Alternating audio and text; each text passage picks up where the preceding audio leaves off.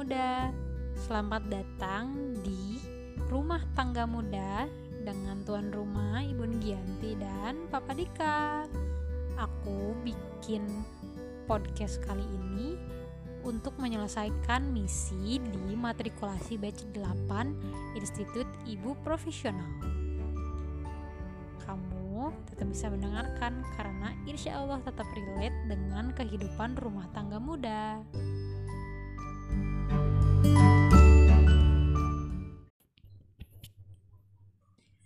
Di misi ketiga matrikulasi batch 8 ini kita mahasiswi IP tuh diajak buat ngerefleksiin apa sih pengalaman hidup kita yang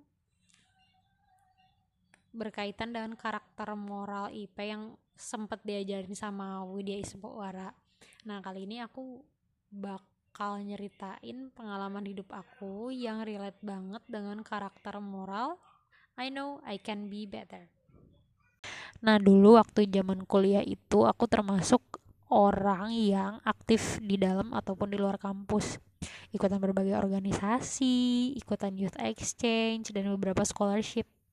Jadi aku bisa dibilang ambis banget lah untuk punya karir yang cemerlang, untuk punya kehidupan yang excellent gitu. Aku berpikir bahwa yes we have to be better than the others tapi masalahnya mulai muncul nih pas aku setelah menikah. Walaupun keinginan untuk jadi ibu ibu rumah tangga itu datang dari diri sendiri, tapi tetap aja di dalam hati ini banyak pertanyaan apa sih yang bisa dibanggain dari seorang ibu rumah tangga apalagi aku dulu tuh envy dengan orang lain yang bisa berkarya di luar rumah terus bahkan aku suka awalnya membandingkan kehidupan rumah tangga aku dengan orang lain. Duh, si itu baru nikah tapi kok bisa beli ini ya. Duh, si itu baru nikah kok tapi udah mapan ya. Merasa payah dengan diri ini karena ngerasa jalan di tempat terus. Istilahnya sih paus button ya. Berhenti berkarya sejak jadi ibu rumah tangga. Itu pikir aku dulu. Jadinya deh makin sering membandingkan diri dengan orang lain gitu. Dan jadi gak bersyukur kalau punya suami yang imut lucu perhatian. Karena gimana mau mencintai suami seutuhnya? Coba kalau belum bisa mencintai diri sendiri gimana keluarga ini jadi keluarga yang bahagia? Kalau diri sendiri belum bisa bahagia. Misi spesifik hidup itu apa sih? Misi spesifik hidup itu jalan yang Allah titipkan ke kita supaya kita bisa beribadah dengan maksimal kepada Allah. Kalau aku sih ngerasa misi spesifik aku itu bisa berbagi dengan bijak dan berbisnis untuk memberikan dampak kepada orang lain. Dan pastinya misi pribadi ini beda dong sama orang lain, jadi jalannya pun beda. Jadi nggak fair dong kalau kita membandingkan diri kita dengan orang lain. Diri ini udah berlelah-lelah, berusaha berlari untuk menjalankan misi hidup, dan jalannya tuh gak selalu mudah kan? Eh tapi kok kita tetap aja suka bandingin diri kita sama orang lain? Kan kasihan diri ini. Tapi suatu saat aku tuh pernah lihat nih tulisannya Bu Septi. Hmm, mungkin ini cara Allah buat nolong aku waktu itu kali ya. Isi tulisannya itu gini kita itu gak boleh membandingkan diri kita atau anak kita dengan orang lain karena setiap pribadi itu unik. Tapi bandingkanlah diri kita sendiri yang sekarang dengan diri kita di masa lalu. Hmm, dan ini ngebuat kita lebih bersyukur atas apa yang dimiliki sekarang. Dari kalimat itu, aku jadi mikir, oh iya ya, capek juga bandingin diri sendiri dengan orang lain. Iya sih, benar. That we have to be better that we can be better. Tapi dengan siapa kita membandingkannya dengan diri sendiri atau dengan orang lain? Pas itu aku jadi menyadari oh nggak gini caranya untuk jadi lebih baik. Untuk jadi lebih baik kita bisa bandingin diri kita yang sekarang dengan diri kita di masa lalu. Ya juga ya. Akhirnya pada saat itu aku jadi mikir dan sadar kalau setiap orang itu unik pun begitu dengan misi spesifik hidup.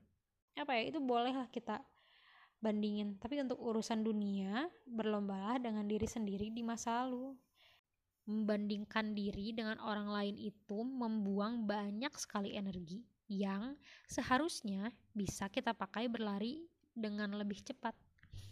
Kalau bandingin diri kita dengan orang lain tuh jadi gimana ya? Jadi lebih fokus sama baiknya orang lain sama excelnya orang lain.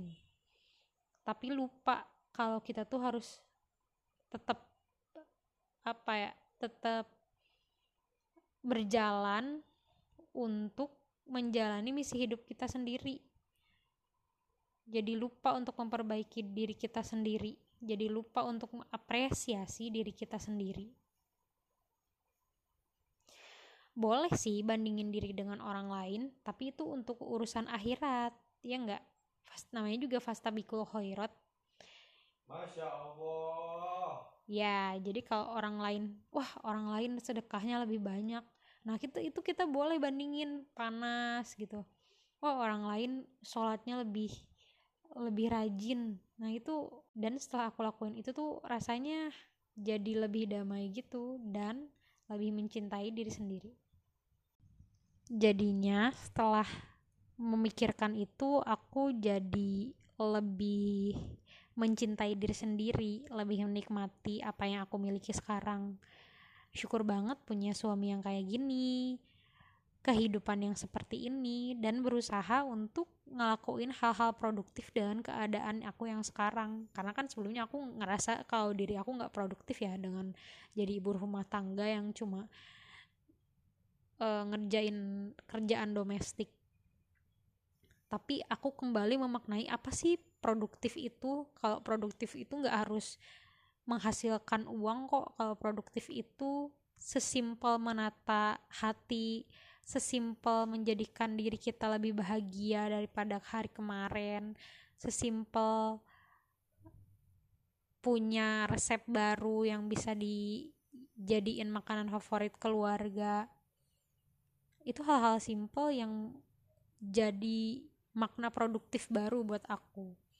Dan dengan itu aku jadi lebih yakin kalau diri ini bermakna dan diri ini berarti. Jadi lebih cinta diri sendiri.